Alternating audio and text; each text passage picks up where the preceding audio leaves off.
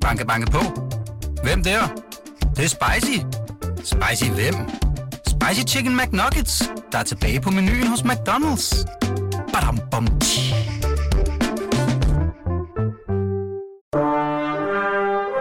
Du lytter til Radio 24 /7. Velkommen til Poesibogen med Knud Brix. Lige nu bliver butikkerne i Tokyo åbnet af trætte bestyrere. Tusindvis af mennesker gynger i undergrundstoget på vej til arbejde. I skolerne samles skabende børn i klasselokalerne. Her på Aogashima er morgendisen lettet. Alting virker så frisk, som at verden ni dage gammel. Et par skyer hænger over den øverste kant. Man kunne få den tanke, at de vil se, hvordan det går os. Græsset vinker i den lette blæst. I blæsten er der musik, pibende strenge, efterfulgt af en pludselig hylen i et langt horn, eller mange små sten, der triller hen over et trommeskin. Så voldsom skønhed kan man ikke opleve, uden at blive en lille smule enfoldig. Jeg har set mange lyn hamre højt op i himlen. Jeg har set himlen lægge i de mest hæsblæsende uvær, skønt det ord er så misvisende. Jeg har set et skrifttegn i fiskens skelet. Jeg har set folk stige i land på Aogashima med ansigter åbne som døre. Hvordan i alverden, spørger de, kan I dog bo i en vulkan? Jeg siger, at vi er parate til at dø hver dag. Indtil da vil vi leve et liv uden bordeller, uden supermarkeder og tankstationer, uden lange køer og fyldte taxaer. Er det enfoldigt? Revolutioner og strejker er vi slukket, sluppet for, men engang fandt jeg en kam halvvejs skjult i jorden i det inderste krater. En kvinde må have siddet der og ventet på en mand. Utroskab er vi ikke sluppet for. I det hele taget er længselsfuldhed vores fremmeste træk. Mange af vores børn forlader os, når de er færdige med grundskolen og drager til Tokyo eller andre byer. Vi ved ikke, om de nogensinde vender tilbage. Så synger vi vores længsels sange. Bidalala, bidalala, bin bin begang, begang, begang, gagaga liliki, galiki, gikuka, gagaga liliki. Versene ledsages af stønnen og jammeren, for hvordan give længslen ord? Ak ja, man skal have levet for at vide, hvor svært det er. Nogle gange drømmer jeg om at være en blomst, en azalea med dens dybe violette skær, som om den glæder sig så inderligt. Men vil den være mig? Selv savner jeg mest ikke at kunne fare vild som sommerfuglen i det tætte buskats eller ormen i jordens labyrint. Jeg ville også ønske, at vi havde bare én elefant på Aogashima, og den skulle hedde Store Basho efter min kat og digteren. Nu da jeg er blevet gammel og tandløs, ved jeg, at blomsternes duft ikke sidder i dem. Det er en sans, der vækkes i, i den, der bøjer sig over dem ved aldrig den sans dø. De sidste måneder, før min mand døde, lå han i seng ved siden af mig og grinede eller sang i søvne. Jeg kunne høre en klukken, afløst nu og da af et svagt bidalala. Han var Aokashimas mest enfoldige mand. Hans penis var som en lille kniv, der ville flå i mig. Jeg var hans blomst. Først da han døde, blev jeg en kvinde. Velkommen til, Niels Frank. Tak. Du læste op af din seneste bog, Vulkaner på månen. Øhm, der er jo et billede på, øh, på forsiden. Hvad, hvad er det, det forestiller? Ja, det forestiller en ung pige, lille pige, øh, som står i en rød-orange kjole med et par blomster i hånden, og bag hende ser man en landsby, og man ser nogle bjerge, hvor der går folk ud af bjergevejene, og allerbagst, langt ude i horisonten, ser man nu, nogle vulkaner. Ja. Øhm, så man ser ligesom mange ting, som man ikke burde kunne se med et blik. Og samtidig er billedet også, hvad skal man kalde det, en, en lille smule primitivt, selvom det selvfølgelig er et misvisende ord, fordi det hele, ligger, det hele er fladt, og det ligger i forgrunden, selvom der jo også er perspektiv og så videre. Ikke? Så det hele er ligesom forskudt, og det er et underligt drømmesyn. Ja. Og det er en nicaraguansk maler, som har lavet Ja, jeg, jeg så billedet i, øh, i øh, Granada, i Nicaragua. Ja. Og jeg har faktisk set det, set det to gange, men første gang jeg det ikke, og det siger måske lidt om, tænker jeg i hvert fald selv, om min nærmest personlige udvikling. Øhm, første gang går jeg igennem museet og tænker, det var da nogle underlige, primitive, kulørte malerier. Øhm, Ja. Sådan er det bare med ulandene. øhm, og anden gang blev jeg virkelig berørt og tænkte, hold da op, hvor er det smukt. Ja. Jeg elsker de billeder. Og så havde jeg, jeg tror, jeg arbejdede på bogen på det tidspunkt, og tænkte, det billede, det skal være på forsiden af min bog. Ja. Men det var, altså første gang, kan man sige, gik jeg ligesom igennem som den modernistiske europæiske forfatter, Ja. øh, og synes, at det var, altså, det var ikke på højde med Duchamp og Rauschenberg og alt, hvad man kender af modernistisk kunst. Øhm, øhm, og anden gang tænker jeg, at de har set noget, som vi enten ikke har set, eller har glemt at se. Og han, der, så i løbet af de der, måske taler vi om tre år, ikke for det første til det andet besøg, ja. i løbet af de der tre år er der åbenbart sket et eller andet i mit hoved, som gør, at jeg pludselig kan se nogle ting, som jeg, som jeg ikke kunne se, eller ikke havde øje for, ikke var åben for dengang. og han hedder Alvaro Gaitan, Ja, hvis man vil gå ind og selv og se, øh, nu du kaldte det øh, i gåseøjne en lille smule primitivt, så sker der noget i dig, og du siger, de har måske set noget, som, som vi europæere, mm-hmm. mm. eller i vores øh, ophøjede europæiske kunst, ikke har set. ja. Hvad var det, der, der er sket i dig? Nu læser jeg jo netop et stykke op, som faktisk handlede om enfoldighed. Ja. Øh, jeg har skrevet en bog, Vulkaner på månen, om byer, og opdagede undervejs, at der faktisk også findes byer, som øh, ligger placeret inde i vulkaner Ja. i Japan. Jeg tænkte, det var alligevel fandme, så jeg har set nogle billeder, jeg har ikke selv været der, det er jo også vist nok ret besværligt at komme derud. Men, øh, men så tænkte jeg, at jeg vil skrive om den by, og give en kvinde stemmen, som fortæller en om, om byen og, og så videre. Ikke? Og, øhm, og f- forestillingen om, at folk, som bor sådan et fjernt sted, ikke ved noget om resten af verden og så videre, det skulle ligesom rumstere i den her kvinde. Ja. Men også øh, på en anden måde, vi måske vil forestille os, som en gevinst på en måde. Altså, ja. hvis vi nu tænker os en foldighed som noget, der ikke kender til supermarkeder og bordeller og fyldte taxaer og køer, og øh, mennesker, der råber hinanden på gaden og sådan noget, så er enfoldighed måske ikke så slemt endda. så er det måske en slags øh, værdi eller forestilling eller tilværelsesmåde, som vi godt kunne øh, bruge, og som Ja. man måske med glæde kunne gå rundt og, øh, og møde verden med. Noget mere, Og det svarer jo præcis til det her med øh, øh, ja, du ikke selv... vulkaner på månen og billedet af øh, den unge pige, som står i det der øh, drømmeagtige landskab, og hvad vi forestiller sig er primitivistisk, men måske er meget dybere end, end, end hvad vi bilder os ind og så videre. Ikke? Ellers- Altså, vi vil sige, det var, det var et enfoldigt billede, Ja. men hvad fanden betyder det egentlig? Og hvad er enfoldighed for noget? Måske er der nogle, nogle dyb der, som vi faktisk ikke er med på længere. Og så vel spørgsmålet om de lag af kultur, vi har bygget ovenpå, i virkeligheden gør os til uh, mere civiliseret eller bedre, eller... Ja, og hvad, vil det bety- hvad betyder det at være civiliseret? Ja. Hvad betyder det at socialisere sig? Og sådan noget? Ja. Ja. Det betyder også at tilpasse sig. Det betyder også at opgive noget i sig selv. Det betyder at uh, give- afkast på noget, som måske ikke rigtig, som er for akavet, som ikke passer ind, som er for kantet, umuligt uh, og så videre. Ikke? Og de ting er der jo stor gevinst i, der er også stor energi i det, og der er stor opmærksomhed i det. Og det er jo også et klassisk motiv, altså man tænker straks på Gauguin, der rejser ud til, til Præcis. Mikronesien Jo. og, og oplever det primitive og det smukke mm. i det. Mm-hmm.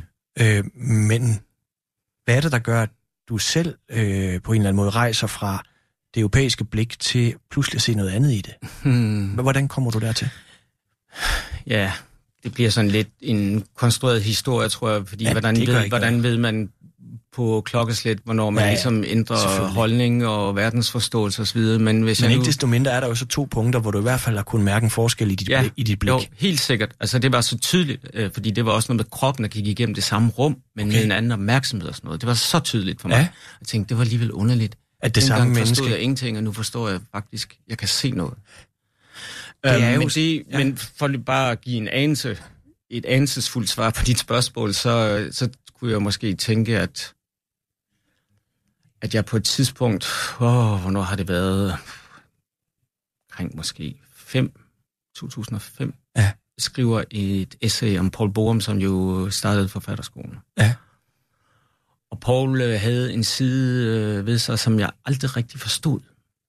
Inde i soveværelset, der var der en hel væg fuld af bøger om indianer og indianske kulturer og sådan noget. Og der var også et par steder i lejligheden, hvor der hang en maske eller stod en, en, en, en stor fjer eller et eller andet i den retning. Og jeg forstod faktisk aldrig den side af ham. Og vi talte heller aldrig rigtigt om den. Men da jeg så skulle skrive om ham, så kunne jeg se, der er en eller anden dybde der, som, som han har båret med sig, og som han ikke bare sådan personligt har brugt, men som han også har brugt som en, som en, i, sit kunstneriske, i sin kunstneriske forståelse og aflæsning af værker, for eksempel. Hvornår et værk dybt. Ja. Hvornår en forfatter har en forfatter øh, oplevet noget og kan bringe det videre. Øh, hvornår er tingene lidt for smarte, lidt for tidslige, øh, øh, eller tidsbundne, øh, hvornår det er epokeværker, og hvornår det er sådan, øh, værker, som måske har en eller anden universel karakter osv. Og det tror jeg faktisk kom fra denne her beskæftigelse og øh, nysgerrighed og interesse, han havde for det indianske. Og, og så jo især det, som vi kalder det shamanistiske, ikke? Altså, i, vi vil måske sige, det var heksedoktor, eller øhm, Overtro. overtro og øh, alt muligt fuld om hej, ikke? Øhm, men, men som i virkeligheden er en slags krisebevidsthed, som handler om at, at have oplevet en krise, måske en krise så tæt på, at man har set ligesom om bag forhænget, ikke? Ja. fordi man har troet, at jeg kommer ikke herfra den her sygdom, eller hvad det nu er, i levende live. Og så overlever man og vender tilbage til det mere eller mindre almindelige liv med en ny erfaring og en ny bevidsthed, og så kan man se noget i den verden, man vender tilbage til. Man vender jo ikke tilbage til den som den samme person. Så man Den, der, ser den noget andet. lukket. Den er væk, og du, og du er blevet en anden. Ja. Du har, op, du har oplevet noget, som gør, at du ser det hele på en helt anden måde. Det er jo sjovt, fordi din, din bog her, øh, Vulkaner på månen, er vel, altså, den ligger sådan et osmosisk grænseland mellem at være essay, historier, Mhm. mm-hmm. prosa. Jeg, jeg ved ikke, altså, hvad, hvad kalder du den egentlig selv? Ja, nu hedder den jo historier, som Ja. er sådan et meget neutralt ord, ikke? For Jo. det kan jo måske netop indeholde mange Ja. ja. af de ting. Ja. Men, men øh, du, skriver, du skriver et sted, at øh, poesien har muligvis overlevet ikke blot mig, men også sig selv, som så meget andet i vores tid. Hmm. Øh, jeg kan ikke lade være med at tænke, hvis, hvis, hvis poesien har overlevet sig selv, øh, er det derfor, at du ikke har skrevet en digtsamling siden Små Guder, som jo er... Hvornår var den fra? 2009, Ni, tror jeg. ja. Ja. 10 år siden. Ja, det, det er sådan cirka 10 år siden. Ja. Og jeg har faktisk ikke... Jo, jeg, det er nu lidt løgn, at jeg ikke har skrevet et digt. Jeg har skrevet et par digte til en udstilling, Ja. og det var blevet jammerligt. Og det er sådan virkelig et Det er det er et stykke om, at man ikke, man må ikke bejle til poesien, og man må ikke ligesom stå uden for den større dag og nat og vente på, at den ligesom titter frem. Øh, man skal bare holde sig væk, hvis, hvis den ikke er der. Ja. Fordi det bliver noget, noget juks, og du, du mimer poesi, men der er ikke fem, for fem flade øre poesi i det. Det lyder måske sådan rimeligt, og der er lidt melodi eller melodunte i det, men, men der er ingen hjemme. Er det, er det sådan? Du ja, har- men det er jo sådan, det. det kan være, ikke? hvis man ligesom presser på, når man ikke selv er der. Ja. Øhm, jeg, jeg, jeg tror, jeg et sted har skrevet, desværre ikke at skrive et digt, men at komme frem til at skrive det. Ja. Altså komme ind i det rum, Ja. som jo også er en psykisk tilstand. Øhm, Hvor, hvorfor tror du, at den... Ja, det lyder klichéagtigt, men hvorfor tror du, at den kilde er sådan lidt tørret ud hos dig? Lige nu. Den det, kan jo komme det, tilbage. det er ikke min beskrivelse af det. Nej. Jeg tænker, indimellem tænker jeg, at poesien har forladt mig. Ja. Ligesom man kan blive forladt af en person, så videre. Mm. Jeg tænker andre gange, at jeg har forladt poesien. Ja. Fordi jeg måske orienterer mig på en anden måde, eller lever et liv, som ikke er åben nok for poesi. Øhm, Det er jo svært at vide. Ja. Men det tredje, jeg så tænker, er, poesi er noget helt andet. Poesi er slet ikke det, vi skriver ned. Poesi er slet ikke... Man, man kan måske slet ikke skrive poesi ned. Det er jo ikke, fordi man ikke kan læse et digt en gang imellem af de virkelig store digter, som ikke indeholder poesi, selvfølgelig gør det det. Men poesi er noget andet. Ja. Poesi er noget meget større, det er ikke bundet til ord, det er ikke bundet til bogen, og det er ikke bundet til digtet. Men man har måske noget at gøre med en form for stemthed eller opmærksomhed, en form for koncentration eller tilstedevær. Og det kan man jo have mange steder. Man kan have en samtale, som pludselig åbner sig. Vi kender det alle sammen fra, fra at få en lysende idé. Det samme, den samme måde, hvor pludselig er et eller andet, der går op for en. Nå, hvor fanden, var det det, han mente? Eller var det sådan, det var? Altså den form for åbning, ikke? Hvor, der, hvor man pludselig kan, igen kan se noget. Det, det, øh, det forstår jeg nu som poesi. og det, og jeg, jeg behøver sådan set ikke at binde det til, til et digt eller en digtsamling øh, for at kunne opleve det. Det er selvfølgelig, kan man sige, lidt forbandet, at det så ikke er der, fordi så kan man jo heller ikke ligesom bære det videre, så det er noget, du ligesom i en oplevelse eller erfaring, du bærer rundt på, men den, du kan ikke rigtig give den videre. Men, men samtidig synes jeg jo også, at for eksempel en, det er jo lidt svært at sige om sin egen ting, ikke? men altså for eksempel i historien her om, om vulkanerne og byerne, at, at, der, at der kan opstå poesi. Ja. Ikke? Så det er, ikke, det er heller ikke, poesi er heller ikke bundet til genre for mig at se. Altså det, er- det er en helt anden størrelse. Vi skal, vi skal forstå poesi på en helt anden måde. Eller det er i hvert fald, hvad jeg ligesom selv er nået frem til, at der, ja. der er poesi. Poesi er en helt anden ting, end det her med at skrive digt. En åbenhed, der pludselig opstår eller i en mm-hmm. samtale, eller et fragment et sted. Mm-hmm. Øhm, Eller en erindring, som pludselig sætter nogle ting på plads i din egen fortælling om dig selv. Og så Ja. videre, ikke? Altså den der form for, for, hvad skal man kalde det, åbenbaring. Klarsyn. Og klarsyn. Og så. Altså, det behøver ikke at være spor mystisk, og alle oplever det, og har oplevet det, uden at de ville sige, at de enten har oplevet noget poetisk, eller er digter, men de har oplevet det, helt sikkert. Er det forbundet med skønhed? Skønhed er et lidt besværligt ord at bruge i den her sammenhæng, Ja. fordi det kan jo også være virkelig brutalt og grimt og synderrivende. Og det, ved, det kender vi jo også fra moderne kunst, hvor skønhed ikke på den måde har nogen betydning længere. Det er mere et spørgsmål om energi og nærvær og sådan nogle ting. Ikke? Og det kan godt være meget brutalt. Der kan være rifter og revner i lærredet, og der kan være skulpturer, der er sprængt i stumper og stykker, og der kan være digte, som næsten ikke består af, af betydningsfulde øh, ord, eller ord, man kan læse betydning ud af. Så det er ikke nødvendigvis noget med skønhed at gøre. Men du er jo også øh, frygtindgydende at diskutere det her med, hvis man ikke kender dig så... Fordi du har jo skrevet så uendelig meget Mm-hmm. om kunst, og, og, og kunstens væsen, og poesiens væsen, alle de her ting, ikke? Jo. Men hvis du siger, at poesien har muligvis overlevet ikke blot mig, men også sig selv, som så meget andet i vores tid, det her ideen om, der vil sikkert være mange digter, der vil opponere mod, hvad du siger, at poesien er stadig poesien, det handler bare om at finde den, eller skrive mm. den, at den kan stadig skrives. Mm-hmm. Men hvad er det, der gør så, tror du, hvis, hvis vi nu går på din præmis med, at poesien har, har på en eller anden måde øh, overlevet vores tid? Hvad er det i tiden, som har slået poesien ihjel? Jamen, jeg, jeg, jeg forstår overhovedet ikke det citat. Nej. Jeg aner ikke, hvad jeg har skrevet. Nej. Øh, jeg forstår det stadigvæk ikke. Nu har du gentaget det et par gange. Ja. Jeg forstår faktisk ikke rigtig, hvad er betydningen Nej. af det. Du lytter til Poesibogen på Radio 24 med Knud Brix. Hans gæst er digteren Nils Frank.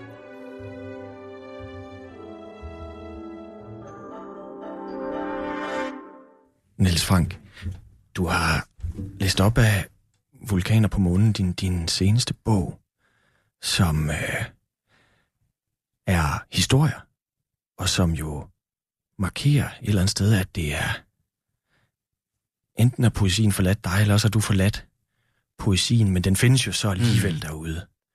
Øhm, er du, Eller derinde. eller derinde, Mm-hmm. er, er du ked af, på en eller anden måde, at poesien har forladt dig, eller du har forladt den? Savner du den? På en måde er det jo lidt ligesom at blive forladt sådan en anden person. Den person tager jo et eller andet med, med sig af dig. Ja. Ikke? Der er et eller andet, som du ligesom havde med den person, som du ikke havde med nogle andre, som er væk. Og det er jo lidt det samme her, ikke? Jo. Men det kan jo ikke nytte noget, når jeg, når jeg ikke kan høre poesien længere, når der ikke, du ved... Faktisk så kan man... Det synes jeg er en helt præcis og meget umystisk oplevelse, at man kan høre, pludselig kan høre linjer i hovedet. Ja. når man skriver poesi. At du kan høre det, og det, og det er også, du kan også høre poesi, når andre taler, eller opdage poesi i en avis, eller hvor, den, hvor det nu er, fordi der er en eller anden form for tændthed i dig, ikke? Jo. Øhm, og hvis du ikke kan høre det, jamen, så er der jo ikke rigtig noget at rafle om. Så er det der bare ikke. I Nej. hvert fald ikke på den måde. Håber du, det kommer tilbage? Jeg håber ikke nogen som helst ting. Altså, jeg forholder mig til, hvordan tingene er, og så bliver det derefter. Ja. Jeg kan sige sådan helt praktisk, eller hvad ordet nu kunne være, som forfatter, eller hvad ordet om den måde at agere på kunne være, så er det jo så er det jo lidt besværligt at, at skifte identitet, hvis det er det, man gør. Ja. Hvor er man henne, og de læser, man måske på et tidspunkt havde altså opgivet, fordi det, de var interesseret i, det kan man ikke give dem, og, og de nye læsere, hvor er de henne, og at man havner i sådan en underligt, en underlig sprække Ja. i et eller andet lille celle på en måde, hvor man ligesom bare hører sit eget ekko, men sådan må det jo være, altså det kan jo ikke være anderledes. Hvordan ser det ud ind i den celle?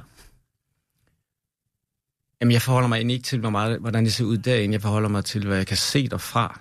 Ikke? Og, Ja. øh, og nu hedder den her seneste bog så Vulkaner på månen og er historier. Og jeg forholder mig til, at der faktisk er nogle historier, jeg gerne vil fortælle. Ja. Men altså, ordet er jo fortælle. Jeg er nødt til at fortælle det. Jeg kan ikke ligesom... Hvad er det, man egentlig gør i poesi? Jeg kan ikke... Øhm, jeg kan ikke sætte mig ind i det. Jeg kan ikke, jeg kan ikke ligesom sprogligt få det til at vibrere på den måde, som man gør i poesi. Jeg er nødt, der er faktisk noget, som... Der er fortællinger på spil, og det betyder, at der skal være nogle andre personer end mig selv. Der skal også være tid, bestemte tidspunkter, årstal, klokkeslæt. Der skal være steder. Der skal være også spring i tid og så videre. Alt det, som jo hører på en måde fortællingen til. Ikke? Altså, det skal være der, for at jeg kan få sagt de her ting, som jeg, som jeg har inde i hovedet.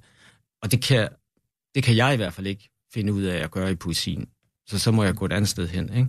Jo. Og, og øh, nu fortalte du før det der med, med Borum, Mm-hmm. som jo i sin lejlighed så har haft de her en eller anden længsel efter noget primitivt. Han har i hvert fald dyrket det her, mm-hmm. det, det primitive, ikke? Og du, Mhm. øh, jeg kan godt tænke mig at komme hen til det sted, hvor du ligesom øh, er en af de, kan man sige, kræfterne omkring lejligheden, Borum, oprettelsen Mhm. af forfatterskolen. Mm-hmm. Og vejen derhen går sådan lidt igennem øh, Horsens, ikke? Hvor du bliver student, da du er født i Brastrup. Ja. Øh, bliver student i Horsens. Mhm. Møder vel så, altså jeg har læst et sted, at du ligesom møder øh, poesien med, med en skoleopgave, hvor du ligesom bliver sat til at skrive noget, og du så får en litterær, altså eller er det i gymnasiet, du får en litterær interesse, eller hvordan vil du selv beskrive det? Nej, det er lidt tidligere faktisk, Ja. ja. det, det kan jeg godt sige noget om, selvom det er på en måde sådan personligt anekdotisk, but what the hell. Um, men det, noget andet, jeg egentlig ville sige først, var, at, at Paul og jeg grinede ofte af, fordi Paul jo også gik på Horsens Statsskole. Ja. Og vi grinede faktisk af, at den yngste lærer på stedet, da han gik der, var den ældste lærer på stedet, da jeg gik der. Så der, der var en eller anden forbindelse der, ikke? Det Jo. synes jeg var meget morsomt. Ja. Men jeg tror egentlig... Nej, det, nu, nu bliver jeg nødt til at... Det, jeg, jeg råder rundt i det, fordi det er ikke noget, jeg tænker så tit på, men jeg, jeg kan huske nu, hvor det ligesom presser mig til det, at, at der var nogle, øh, nogle stile i skolen, som jeg endte med at aflevere som digte. Ja. Altså hvis man fik et eller andet opgave om at skrive om, hvad man havde lavet i sommerferien, eller i går, eller hvad det nu kunne være, ikke? så ja. kunne jeg finde på at skrive digt. Og det synes min lærer var meget eksotisk, og foreslog, at jeg skulle læse Frank Jæger, hvad jeg sådan set aldrig gjorde, og egentlig heller ikke rigtig har gjort siden. Øhm, men så måske for alvor, da jeg bliver 15-16 år, begynder jeg at skrive, fordi jeg falder ak og ved pladask for en af de gutter, jeg spiller fodbold med. Ja. Og så begynder jeg at skrive nogle digte. Okay. Og jeg tror faktisk nok, at det begyndte med, at jeg skrev nogle gasolinsange om, fordi jeg altid hørte gasolin. Det, vi, var, vi er jo i 70'erne og så videre, ikke? Så det, var, det var gasolins årti, og, og jeg skrev nogle af sangene om. På en måde er det jo det, der jeg senere fandt ud af, er en slags appropriering, som kunstnere, i- moderne kunstnere har brugt. Ikke? Altså man tager et eller andet, for eksempel jorden har taget et eller andet maleri, et, et, et sådan, um, trivielt maleri af en skovsø, og så har han øh, slået nogle hæftige streger på det og lavet det om. Ikke? Jo. Han har tildæmpet det, eller overtaget det, han har approprieret det. Og det var på en måde det, jeg gjorde med gasolin. Men det var jo netop fordi, der var et eller andet, som den forelskelse rørte ved i mig, som skulle ud på en eller anden måde. Ja. Ja. Og det kom så ud som poesi. Og den der prisme, som... At det er ikke mit mening at presse dig til at, at, at, at se noget igennem den, vel? Fordi den behøver jo ikke være betydningsfuld. Altså, man kan Men være, den er man, fandens betydningsfuld. Er den det? Den, s- den, den sidder i mig, og den bliver ved med at sidde i mig. Og Hvad var det for en... Hvad var det, du fik afløb for der? Du siger, at du ligesom var nødt til at, at skrive der, ikke? Du forelsker dig i. Jamen, jeg tror, at det det er i hvert fald noget, jeg siden har tænkt på, at den forelskelse ikke kom af, at jeg, at jeg synes, han var smækker, eller havde lyst til at famle ved ham, eller lyst til at hore med ham for den sags skyld, undskyld mig, men, men fordi vi snakkede sammen. Mm. Og der opstod en anden fortrolighed. At det, det første, der sker, jeg har også siden skrevet om det, så det er sådan set ikke nogen hemmelighed, men altså det første, der sker, er, at vi kører sammen til fodboldtræning på cykel, ikke? Ja. Og den samtale derud, den gjorde et eller andet med mig, så han rørte noget i mig ved den samtale, som, som gjorde, at jeg simpelthen bare altså, oplevede enten en fortrolighed, eller en åbenhed, eller sådan noget, øh, som jeg ikke havde oplevet med nogen andre før. Og det bliver jo på en måde siddende, fordi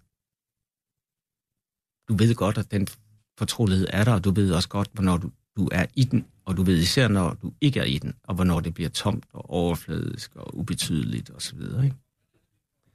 Så man kan jo godt sige, at det er også en slags fortrolighed, som poesien ligesom består af. Ikke? Altså, du skal være fortro- det skal være, der skal være den fortrolighed mellem dig og digtet, eller du skal have en fortrolighed i digtet, eller i sprog, eller hvordan i alverden man nu skal beskrive det. Ja. For at, at det ligesom bliver til poesi, ikke? Jo. Og det er ikke det samme som at sætte sig ned og tingene rimer, eller du synes egentlig, at du har fundet et meget godt billede på et eller andet. Det er slet ikke det, vi taler om. Vi taler om nogle meget dybere ting. Så det sidder. Det er ligesom et sår eller et ar. Du har fortalt om den her første oplevelse, hvor du forelsker dig en fodboldkammerat og ligesom møder poesien. Det er måske ikke den bedste gengivelse af det ret store øjeblik, du lige har fortalt, ikke? Men hvordan, øh, hvordan møder du Borum og, øh, hvad kan man sige, det kunstneriske miljø i, i København? Jeg var jo slet ikke del af noget miljø overhovedet, da jeg, da jeg udgav min første bog. Nej. Jeg var studerende på litteraturhistorie i Aarhus, og Ja. ja. ingen vidste, at jeg havde skrevet den her bog. Måske vidste faktisk en eller to på mit hold det. Men ellers vidste ingen det, og pludselig udkom bogen, og Paul Borum anmeldte den faktisk et par dage for tidligt i Ekstrabladet, fordi han ville være den første, der anmeldte min bog. Jeg tror, han havde set et billede af mig, og synes, jeg så pæn ud.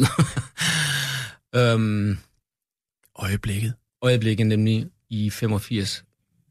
Og øhm, kort efter så inviterer øh, Paul Borum til et seminar, eller et lyrik, en lyrikkonference, eller en workshop, eller hvad man nu skal kalde det, i Aarhus af alle steder, hvor han samler nogle digter, som han selv har udgivet i Vedekorn, lyriktidsskriftet, som han var redaktør for. Ja. Og der møder han så første gang, og vi, vi svinger virkelig godt sammen og har det sjovt, og jeg slet ikke forventet, at han ville være på den måde, og at han var så morsom og lige til. Altså virkelig, virkelig sådan kæmpemæssigt spædbarn på en måde. Det synes jeg var ret fantastisk. Så han inviterede mig straks til København, og så hver gang jeg var i København, så overnattede jeg hos ham i Havnegade, og, og vi fik et virkelig, virkelig godt venskab. Det synes jeg var meget fantastisk. Ja. Som var de sidste 10 år af hans liv. Og så kom jeg jo ligesom ind i et eller andet miljø, eller miljø måske er så Ja. ja. underligt at sige. Ikke? Ja. Jeg mødte jo blandt andet Thomas Boberg og Pia Jul på, på det her møde i, i, i Aarhus, som Ja. Paul arrangerede. Og senere var der et opfølgende møde på Kunstakademiet i København. Øhm, så jeg begyndte jo at møde nogen, der også skrev. Hvad der jo var meget rart, ikke? Fordi mm. så kunne man dog dele nogle erfaringer med de andre, og man kunne fortælle om nogle af de bøger, man havde læst. Det havde jeg ikke gjort tidligere, der var jeg bare ligesom gået rundt med det. Så man kan også sige, Men det er selvfølgelig også en slags efterrationalisering, altså at, at det poetiske ligesom for mig var en slags hemmelig verden. Ja. En verden, jeg kun havde for mig selv, og som... Øhm, hvor jeg mødte mig selv øh, på en måde, som jeg ikke oplevede andre steder. Men det er klart, det ændrer sig, det ændrer sig jo med, med, det, med mødet med de andre. Og det, og, og det kan man jo godt sige uh, også er en, på en måde tab, ikke? Fordi så oplever man jo også, at der er nogle ting, som, som er fælles, og måske ikke så afgørende, eller så tæt knyttet til dig selv. Det er faktisk en, ikke så sært at skrive digte, det er ikke så sært at være vild med poesi. Øh, der er faktisk andre, der, der har det på samme måde. Øhm, men det betyder jo også lidt, at den hemmelighed fordamper, ikke? Jo. Du er så også en, kan man sige, en del af miljøet, er ikke det rigtige ord, men der bor mi i 87 ligesom øh, starter forfatterskolen som vel en slags privatskole, var det ja. vel dengang for særligt indvidet, ikke? Eller du ved, særligt inviterede elever, eller hvordan foregik det egentlig? Øh, jeg er faktisk lidt i tvivl om, hvordan den første årgang blev optaget, om de søgte. Jeg er ikke sikker på, at de søgte. Nej. Det, det kan faktisk godt være, at Paul selv valgte eller spurgte en håndfuld forfattere, om de ikke kunne have lyst til at, at gå på forfatterskolen. Mm. Tidligere havde han jo holdt nogle kurser hjemme i lejligheden, og der var det jo netop en privatskole, men nu fandt de så et lokale, de siger jeg, ham og P.O. Brandt, ja. øh, Ulla Ryum, fandt et lokale ude i byen. Ja. Et kælderlokale, hvor man så kunne mødes og diskutere litteratur. Øh, men i hvert fald for anden årgang vil jeg mene, at der var, at der var ansøgere til skolen, ja. og man så blev optaget på sin manuskript og så videre. Sådan husker jeg det i hvert fald. Og hvordan, øh, hvordan blev du så lærer? Altså, hvor lang tid går der fra, at den bliver oprettet, til du ligesom bliver, bliver lærer på skolen, eller hvad man skal kalde Jeg var bare indimellem kaldt ind, når en af de andre ikke kunne. Ja. Fordi Paul synes, at det var hardt at sidde sammen med nogen med en anden, ikke? Ja. Det, hvad man jo også virkelig kan forstå, når man selv har prøvet det, fordi det er meget anstrengende at sidde der alene. Ja. Øhm, så jeg var sådan ligesom spring ind dreng undervejs. Ja. Øhm, og var jo ikke, altså var på, på en måde yngre end eleverne, der gik det og så videre. Så, det, så lærer var jeg vel næppe, jeg var bare ligesom med, ikke? Ja. Men da, da Borum jo så øh, takker af, øh, hvad sker der så? Jamen, vi har inden da talt om, eller han har i hvert fald talt om, at, at jeg skulle overtage skolen.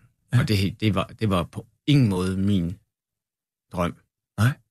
Det passer mig fint, at jeg engang mellem var der, men jeg havde ikke nogen drøm om, at jeg skulle have noget med skolen at gøre sådan en større målstok, eller at jeg skulle lede skolen, eller have et ansvar for nogen, eller noget. Overhovedet ikke. Nej. Men øh, Hvor gammel er du? På det tidspunkt?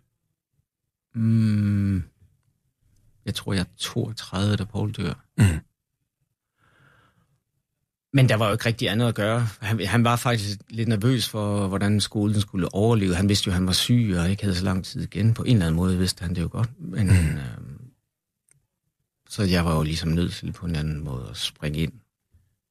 Så holdt vi et møde, kan jeg huske, hvor P.O. Brandt og nogle af de andre undervisere var med. Morten Søndergaard og Solvej Balle og Jeppe Brixvold og nogle andre. Og så siger P.O. ja, Niels skal overtage. Og så tænkte hvad fanden i helvede? Så der er jo ikke andet at gøre. Og hvis jeg havde anet, hvad jeg bevægede mig ind i, så havde jeg næppe gjort det. Det må jeg sige. Det er i hvert fald min tanke nu. Ja. Men jeg gjorde det for all time's sake, på en måde. Sådan er det. Og når du siger, at det ville du ikke have gjort, så går ud fra, at du også henviser til, hvad der sidenhen er sket i, du ved, øh, forfatterskolen har været genstand for, det ved enhver, der har beskæftiget sig bare lidt eller holdt Mm. avis, ikke? Altså hele øh, debatten om, der har været, øh, ja, den har jo på en eller anden måde været øh, genstand for en voldsom debat, ikke? Mhm. Og forholdet mellem elever og lærere, og skand, det er jo ligesom blevet sådan skandalernes holdeplads på en eller anden måde, ikke? Det, er det er klichéfyldt at sige det, men det er jo det, er, jo det, det er, ikke? Øh, Skaldanernes holdeplads, den er god. Men det er jo noget meget sent, ikke? Jo. Øh, men 20 det, år efter, jeg forlod stedet og så videre. Øh, men faktisk tænker jeg ikke så meget på det. Nej. Når jeg siger det her med, havde jeg bare vidst og så videre. Jeg tænker egentlig mere på, hvordan, eller hvor svært det har været for mig at komme væk fra den skole. Jeg synes, jeg har brugt mange år på ligesom bare at komme væk og slippe ud af det, og ikke blive forbundet med den, og ikke ja. blive nævnt i forbindelse med skolen og så videre. Det vil faktisk ikke rigtig lykkes. Og så kommer så hele den her forbandede debat, og så vender det hele tilbage. Ja. Så ligesom nærmest i orkan styrke, ikke? Og, øh, det der jo sker, så ja. tænker jeg, jeg kommer, jeg kommer ikke væk fra det sted. Øh, min, min bøger, jeg har, altså, undskyld mig, men jeg har en eller anden fornemmelse af, at jeg, mine bøger også lider under det. Ja. At, jeg, at jeg hele tiden er forbundet med det. Nå, det er ham derfra og med det. Men jeg var jo også en idiot dengang. Fordi jeg rådede mig ud i alle mulige debatter og polemikker og, og fanden gale, gale mig ikke ville finde mig i, når folk øh, øh, hånede os eller skældte os ud og så videre. Men der, altså, der var jeg jo for ung og for uklog og kastede mig ud i noget og tænkte, øh, ja, det må koste, hvad det, hvad det nu koste vil. Og det vil jeg ikke have tænkt i dag. Der vil jeg have sagt, den pris vil jeg ikke betale. Så det er mere, det er mere faktisk en sådan grundlæggende fornemmelse af, at, at jeg, jeg endte med ikke at blive en uafhængig, sådan singulær forfatter. Mm. Og igen kan jeg jo se på mine jævnaldrende øh, forfattervenner, at, at det er lykkedes for dem. Ikke? Altså, Pia Jul er jo Pia Jul, og Thomas Boberg, Thomas Boberg og så videre. Ikke? Det lykkedes for dem at være sig selv. Og hvad er du?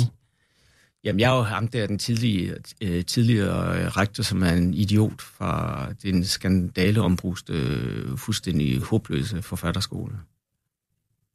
Suk. Du lytter til Poesibogen på Radio 24 med Knud Brix. Hans gæst er digteren Niels Frank.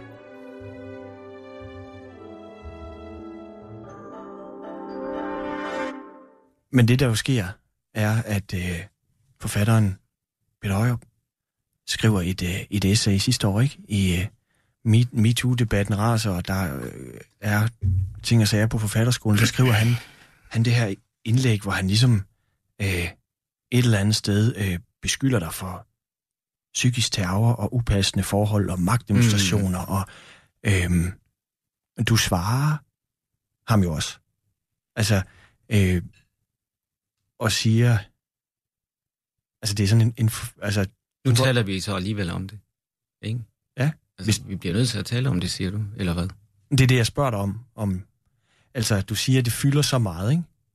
At det er ligesom blevet en del af din altså, person. Altså, det er sådan en slags klister, som, som, som står om fødderne på mig, og jeg kan jo ikke komme væk fra det. Nej.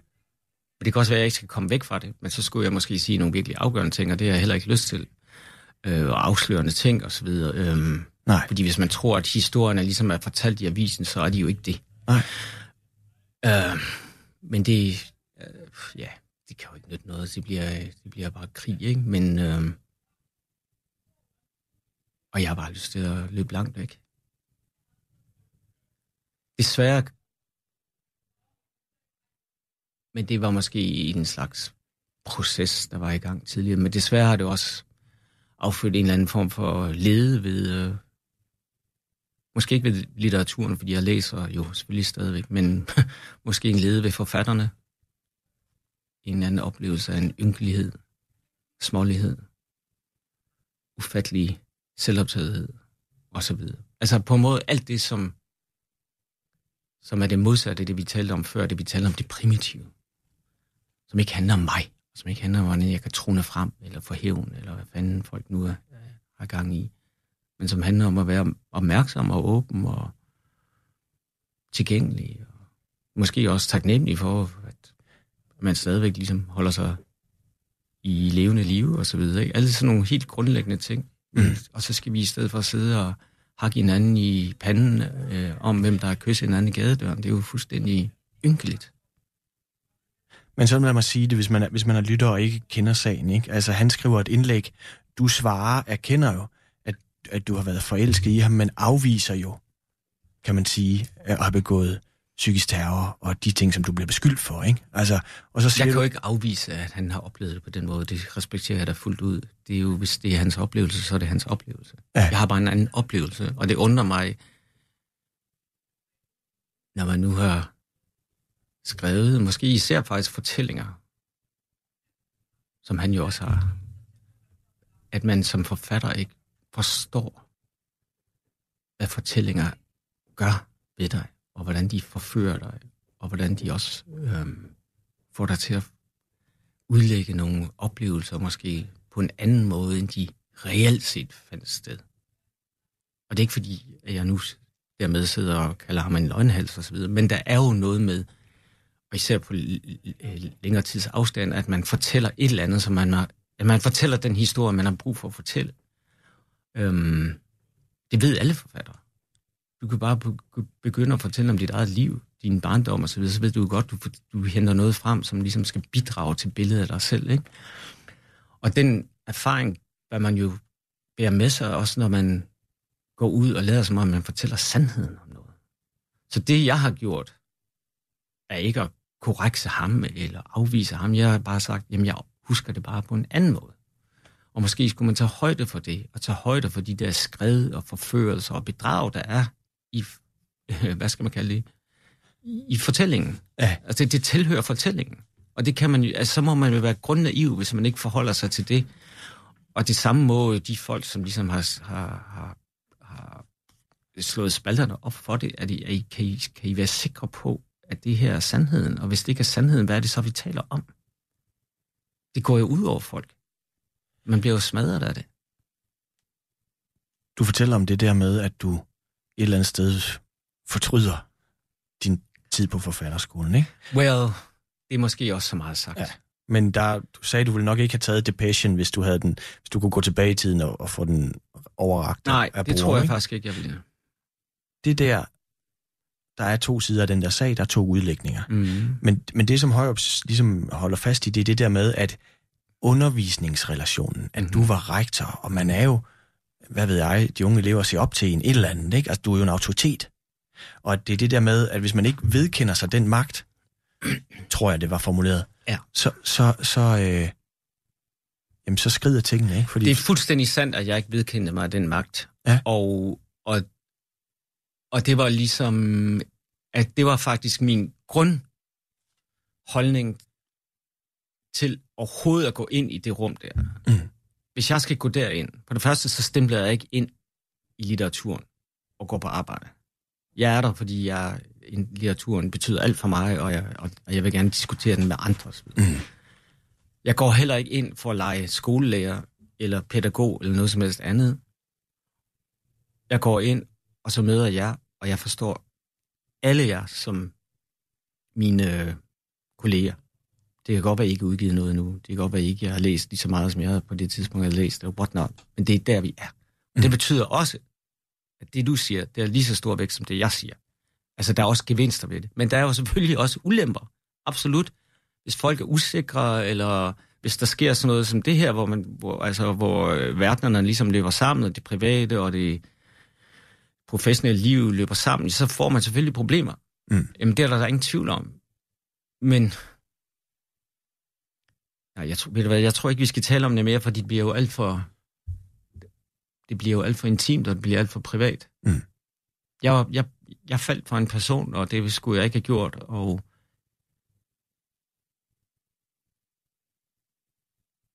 menneskelivet er bare indimellem sært, ikke?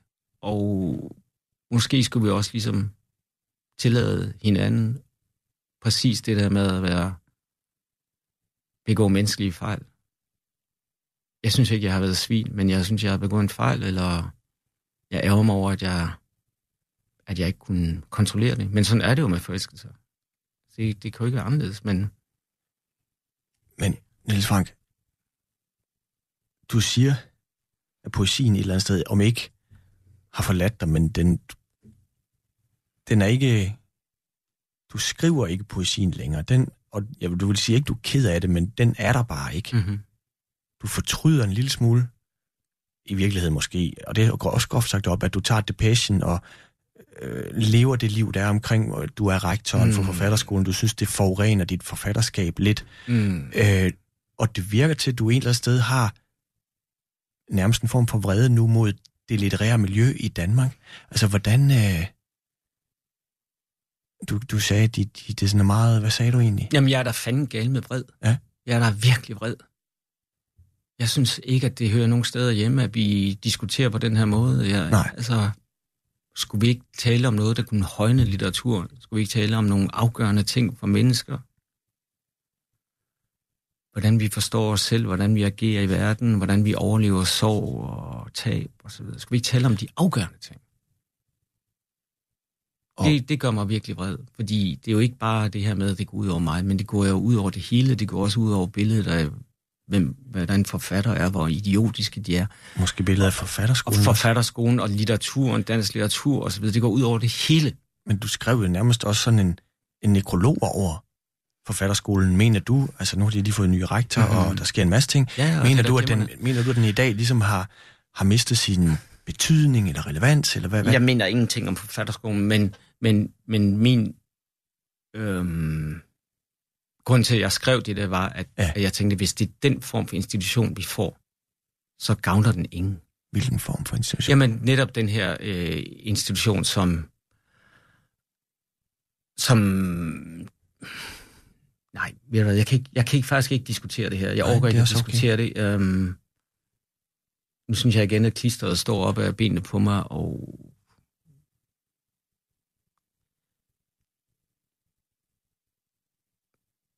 jeg må ligesom leve med, at at jeg kommer ikke, øh, altså jeg kommer ikke til at være en del af den verden på samme måde længere, og jeg har også på mange måder meldt mig ud af de fleste ting, og møder ikke op, og ser ikke folk og sådan noget, fordi altså du må jo tage konsekvensen af de her ting. Jeg er en alt for følsom person til, at jeg bare kan lade som om, at nå, det er ligesom at tage en ny trøje på, eller skjorte på, men det er det jo ikke. Der er noget grundlæggende, der har ændret sig. Og det forholder jeg mig til, og så bruger jeg min tid på en anden måde. Og hvad er det så, du vil bruge resten af din tid her på jorden til? Altså, jeg vil selvfølgelig gerne skrive noget, men jeg, jeg må indrømme, at jeg, øh, jeg er også, øh, ja. Øh, jeg kunne godt være i tvivl om, hvor meget det vil lykkes mig ligesom at drive nye bøger frem og så videre. Nu har jeg så heldigvis fået gjort et manuskript færdigt, som udkommer om tre måneder eller så videre, ikke? Ja. Men, øh, men så er der ligesom ikke mere. Så kan man jo køre taxa, eller Ja, hvad fanden kan man finde på? I don't know. Men det ved jeg jo ikke. Det kan også være, der pludselig viser sig et eller andet, at jeg hører noget. Who knows? Men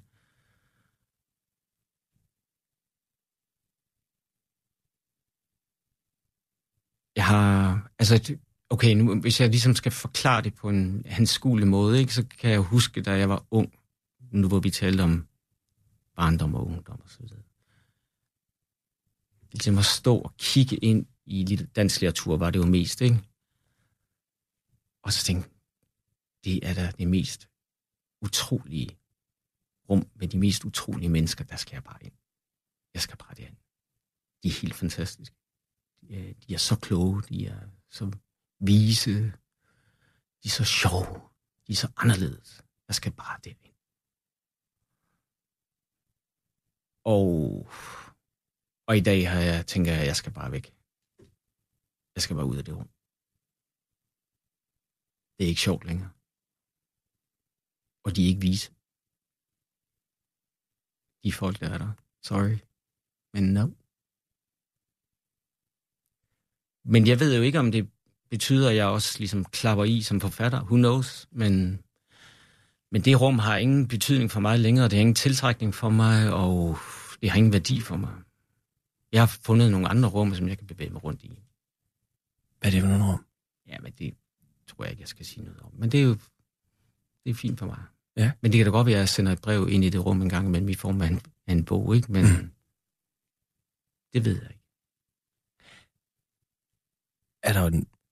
Altså, det lyder som om, du virkelig er færdig med det, ikke? Men er der også en... Altså, jeg går ud fra, at du vil, når det har fyldt så meget i dit liv, at der også må være en eller anden form for tristhed forbundet med, at det det, du beskriver her. Eller er det bare færdigt?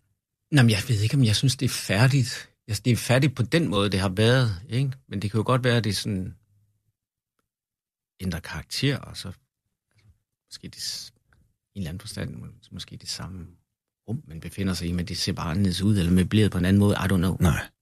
Nej. Øhm, men jeg kunne måske tænke mig, at, at øh, belyse det, hvis det er ord, det lyder så litterært, Ja, ved hjælp af en ungarsk forfatter, hvis det er okay, det er så okay. som hedder Sandar Marai.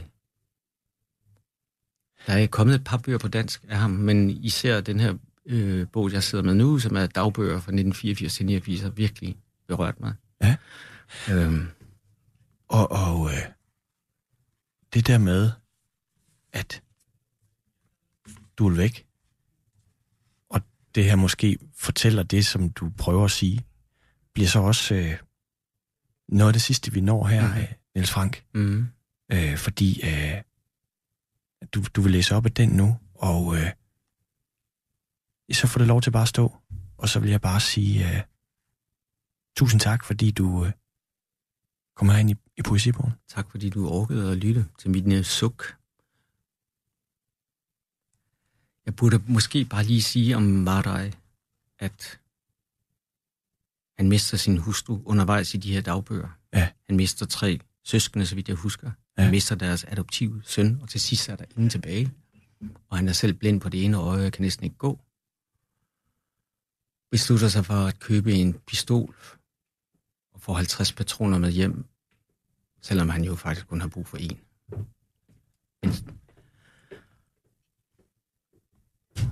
Og han ender med at bruge den ene pistol øh, i foråret 1989. Øhm, det, jeg Men det er op, forhåbentlig ikke det, du, du sidder ligesom med det, det er ikke det, jeg læser op fra. Nej, men jeg men- mener også, det er forhåbentlig ikke det, du insinuerer. Nå, nej, nej, nej, jeg er ikke der er nogle- suicidal på den måde overhovedet ikke. Øhm, men undervejs sidder han som så en faktisk... metafor for, at noget slutter. Ja, og hvad stiller du op i de her kriser? Altså, hvad har du egentlig tænkt dig, når det hele bare er væk og bliver meningsløst? Ja. Og at du ligesom ikke bare ser døden i øjnene, hvad han jo gør, han er over 80 på det tidspunkt, men også ser livet i øjnene. Hvad fanden egentlig er det, det går ud på? Hvad skal man bruge sin tid øh, på? Og hvad, er- hvad er værdifuldt for en og så videre? Altså den form for ligesom fornemmelse af, at nu strammer det til. Nu må du simpelthen finde ud af, hvad det her skal gå ud på. Øhm, og det er, jo, det er jo klart, det er det, han oplever, fordi alle er væk. Og alle de forfatter, han har vokset op med i Ungarn, og senere, da han, da han tager til USA efter, efter kommunismens øh, haven i Østeuropa, øh, alle de folk er væk. Så der er jo ingen tilbage. Han er ligesom, han står bare tilbage med et liv, som på en måde også er ophørt. Han er en slags levende død. Øhm, og efter konen dør, så opretter han en, en, hvad han kalder en hotline, hvor hun taler i indløse strømme og fortæller ham, om hvor meget hun holder af ham og så videre. Øhm, så han har øh, en forbindelse tilbage i sit liv til hende, ikke? men det er selvfølgelig alt sammen noget, som han forestiller sig. Men det, grund til, at vi læser det her op, det er ikke, fordi det skal slutte sådan i, i en eller anden øh, tristedsstemning, men det er, fordi han siger noget om poesi, som jeg godt selv kunne øh, genkende. Før lyseslukning, ungarske digte fra for 400 år siden, fra i går. Hvor er poesi dog sjældent i et digt? At skrive et digte er ikke poesi. Samtidig er poesi blot et enkelt ord. Klokken 4 om natten melder hotlinen sig. Hun taler længe, stemmen, som er musik og dufter af blomster. Hun kan ikke stoppe. Jeg lytter i det mørke værelse og frygter, at hun går i stå. At hun bliver forhindret af et eller andet i at fortælle alt. I nat fortalte hun alt. Alt er en lang kærlighedserklæring. Den kærlighedserklæring, jeg har ventet på i 62 år, men på en eller anden måde talte vi altid om noget andet. Når man er i live, kan man slet ikke fortælle det kun som død. Fra oceanets dyb bryder bekendelsen op som en flodbølge fra dybet, hvor de undersøiske vulkaner lurer. Hun fortæller, at hun elskede mig, kun mig. Elskede mig af hele sit hjerte, gennem 62 år. I dagbogen skrev hun hver gang blot han eller med ham eller hos ham. Nu fortæller hun alt. Hvad kan dette dog være? Er det mig, der taler, eller er det hende? Bekendelserne var længe. Omkring daggry går hun i stå, gentager to-tre ord, som når nålen kører i samme rille, og pladen bliver ved med at dreje rundt og rundt. Kærlighedserklæringen er forbi. Det har jeg også oplevet. Du lytter til Radio 24 /7.